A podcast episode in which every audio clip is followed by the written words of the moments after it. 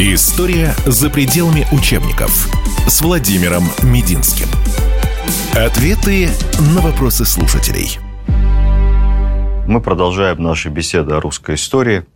И сегодня, по вашим заявкам, многочисленным, снова ответы на вопросы. Часть первая.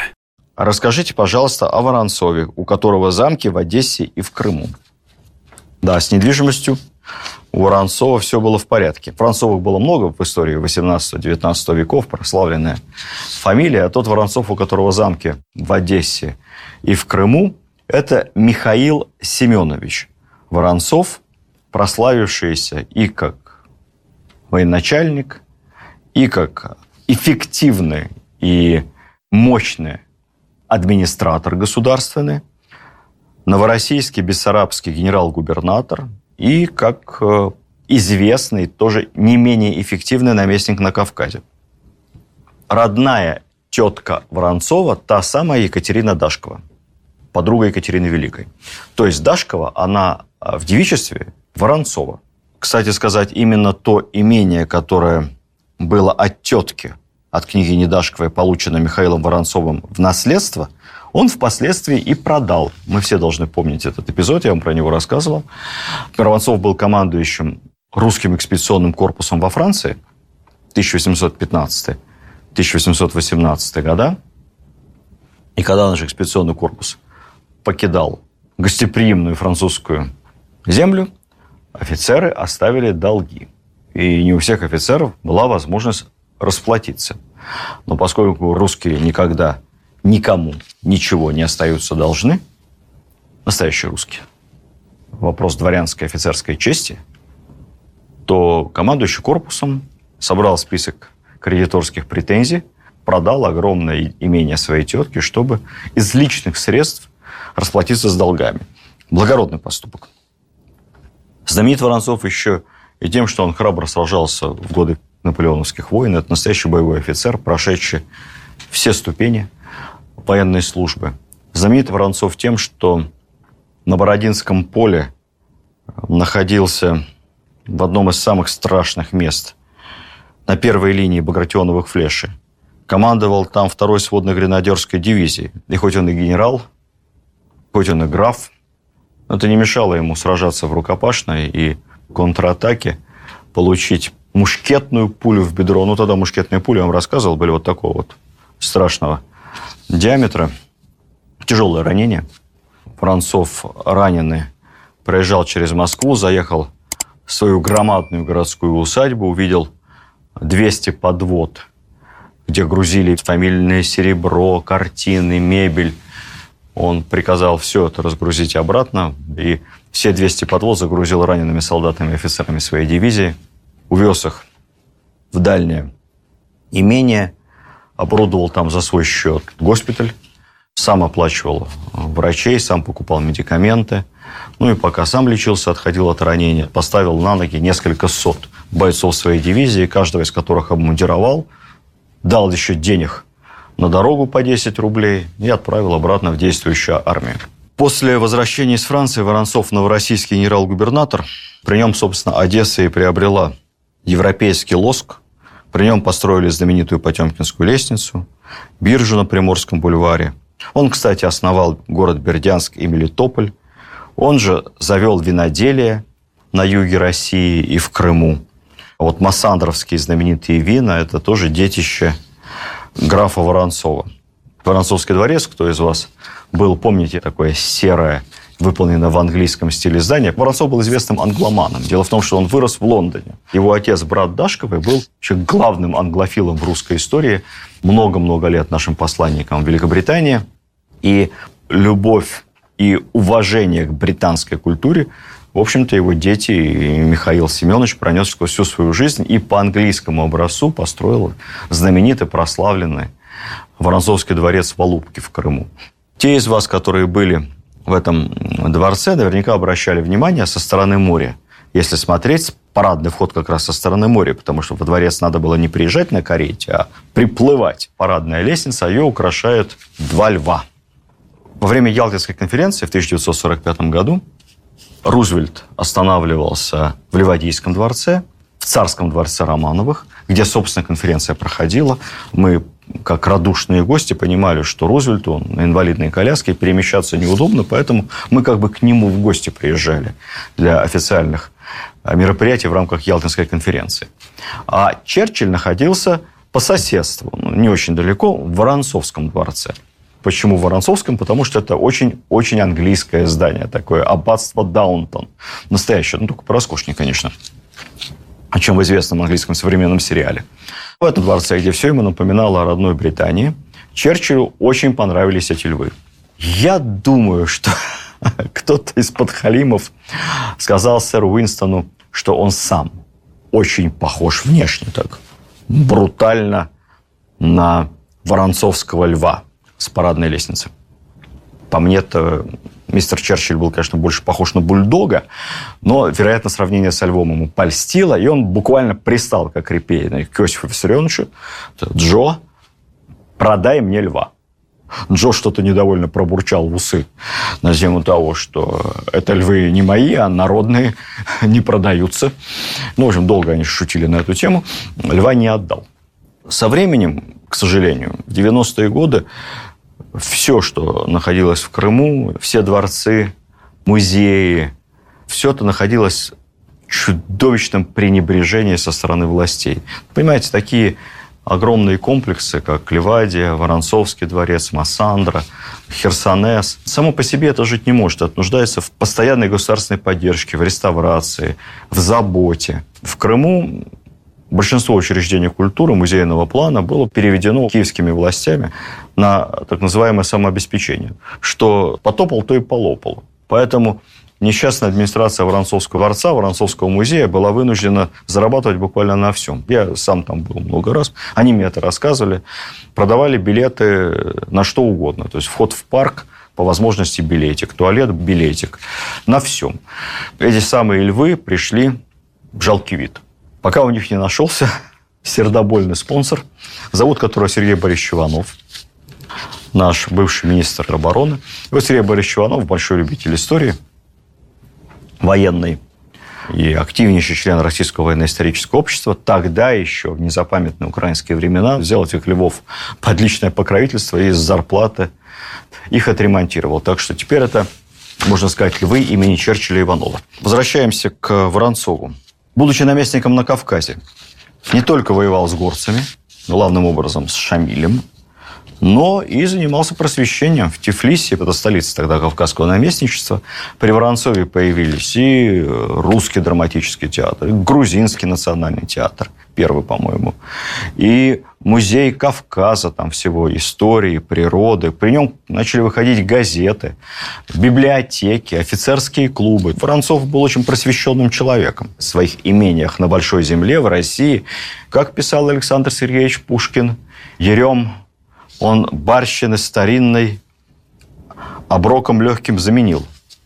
И раб судьбу благословил. То есть Воронцов был просвещенный помещик и считал, что оброка с крестьян вполне достаточно. Это были очень либеральные взгляды. Коль мы Александра Сергеевича упомянули, молодого в те времена, когда он был знаком с Воронцовым, Пушкина, как писали в советских учебниках, выслали за вольнолюбивые стихи и поэзию из столицы на юг, Бессарабию, Бессарабскую губернию, в Одессу, ну, на самом деле не выслали, а отправили в командировку длительную, потому что, в общем-то, Александр Сергеевич был служащим Министерства иностранных дел. И как сотрудник министерства должен был работать там, где начальство скажет. Вот направили его в канцелярию губернатора Бессарабии и Новой России графа Воронцова, где Александр Сергеевич стал оказывать знаки внимания молодой жене Воронцова, Елизавете Ксавьерьевне, урожденной Броницкой. Она была полька по национальности, красивая, ветреная. Воронцов познакомился с ней в Париже. Он женился, как подобает русскому офицеру уже в зрелом возрасте, в немолодом. И Пушкин за ней как бы ухаживал. Она оказывала ему тоже знаки внимания, подмигивала, глядела искоса на молодого горячего поэта. Воронцова это бесило, естественно. И он все время пытался Пушкина куда-то отослать в местную командировку. То съездить разобраться как там с посевной кампанией, что там саранча поела на полях Херсонщины. Сан Сергеевич это злило. Он никуда ездить не хотел. И обессмертил Воронцова очень злобной и несправедливой эпиграммой. Полумилорд, полукупец, полумудрец, полуневежда, ну и так далее. До конца ее читать не буду, поскольку она страшно несправедлива. Много есть слухов и разговоров по поводу отношений Воронцова с его супругой. Флиртовала она с Пушкиным, не флиртовала, или с кем-то из других офицеров при канцелярии генерал-губернатора. Но у них в итоге было шесть детей, и, в общем-то, брак вполне-вполне счастливым. Александру Сергеевичу это простим. Тем более, что в конце концов за все это хулиганство его наказали. Со службы уволили из канцелярии и отправили уже в настоящую ссылку, правда, в домашнее имение его на север, в Михайловское, где он сидел совсем без зарплаты, зато много свободного времени, никто не отвлекает, никаких рядом симпатичных польских девушек. Поэтому ссылка в Михайловском подарила нам бесчетное число гениальных поэтических шедевров. История за пределами учебников с Владимиром Мединским. Ответы на вопросы слушателей. Сегодня по вашим заявкам снова ответы на вопросы. Часть вторая. Зная про открытость Петра I и его доступность, возникает вопрос безопасности, как она была устроена. Ведь на него было так легко совершить покушение. Кстати, были ли они? Да, вообще доступ ко всем русским монархам, вплоть до Александра II, был очень простым. И Петр вопросами охраны абсолютно пренебрегал. Экономил на услугах ВСО, как бы сейчас сказали. Фактическими охранниками Петра были его денщики, он типа того же Менщикова. Сколько у него было денщиков? В разное время по-разному, обычно где-то человек 10-20. И они не все рядом с Петром, они в разных местах. Кто-то сопровождает Петра в военном походе, кто-то остается в Москве, кто-то в Петербурге. Все его денщики – это такие расторопные, рослые, крепкие ребята, которые исполняли при царе всевозможные функции. Подать одежду, накрыть на стол, убрать со стола, личные порученцы по разного рода вопросам. Ну и, естественно, отчасти охранники, потому что они находились при особе царя круглосуточно, даже ночью. Спали они обычно у входа в царскую спальню. Не потому, что безопасность, а в первую очередь потому, чтобы царь мог что-то крикнуть, попросить. Они там быстро ночью появились.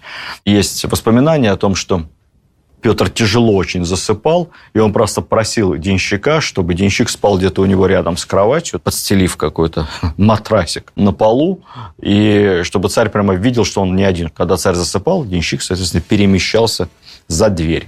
Что касается охраны на поле боя, да, во время сражения у царя всегда была рядом с ним небольшая охрана. Ну вот, собственно, персонифицированный так называемый личный стрелок королевский, как называли тогда, лейб Шуц, был у царя один. Он всегда его сопровождал. Это был известный первый русский солдат, так называемый, он же личный телохранитель царя, Сергей Бухвостов. Человек известный, его портрет в мундире Преображенского полка есть в Русском музее, где-то в Москве установлен даже памятник на востоке Сергею Бухвостову. Что касается сведений о покушениях, мало сведений о покушениях на Петра. Я посмотрел, есть несколько довольно забавных. В 1720 году в летнем дворце в Петербурге в переднюю прокрался какой-то незнакомец. Никто из слух не обратил на него никакого внимания, приняв его за писца из какой-то коллегии. Когда закончилось, соответственно, совещание, этот незнакомец вдруг ринулся вслед за Петром в его комнаты. Ему в дверях преградили дорогу, и тут у него из-за пазухи неожиданно выпал превеликий нож. Государь обернулся, сам схватил его и спросил, что ты хотел с этим ножом делать? Тебя зарезать, отвечал преступник. Прямо. За что? Продолжал спрашивать Петр совершенно спокойным духом. Разве я тебя чем обидел? Нет, отвечал злодей, оказавшийся раскольником. Ты мне лично зла не сделал, но сделал нашей братьи и нашей вере. «Ну, хорошо», – сказал Петр, – «рассмотрим это». Государь велел взять преступника под караул и ничего с ним не делать, пока на завтра сам его обстоятельно не расспросит. Ну, вот на этом воспоминания заканчиваются. И чем закончился расспрос злоумышленника, мы не знаем. Но вообще самое интересное, что прямо в летнем дворце, это уже небольшой летний дворец совсем, где-то там в прихожей на протяжении нескольких часов болтается совершенно никому неизвестный вооруженный человек, это ни у кого не вызывает вопросов. Такое простое было отношение к безопасности у Петра Первого. Похожая история случилась спустя год. Во время празднования юбилея Полтавской битвы Петр I стоял в строю Преображенского полка, как полковник. И к нему несколько раз подходил какой-то пьяный крестьянин приставал. Наконец, этого крестьянина попытались арестовать. И тут он неожиданно начал яростно сопротивляться. В драке с солдатами у него тоже обнаружился превеликий нож. В итоге было признано каким-то образом, что он не просто так подходил к государю по пьяни, а что-то замышлял, и крестьянина сослали в Сибирь. Но были и более серьезные настоящие заговоры, наиболее известный из которых так называемый заговор Циклера. Циклера и Федора Пушкина. Такой отдаленный предок нашего поэта.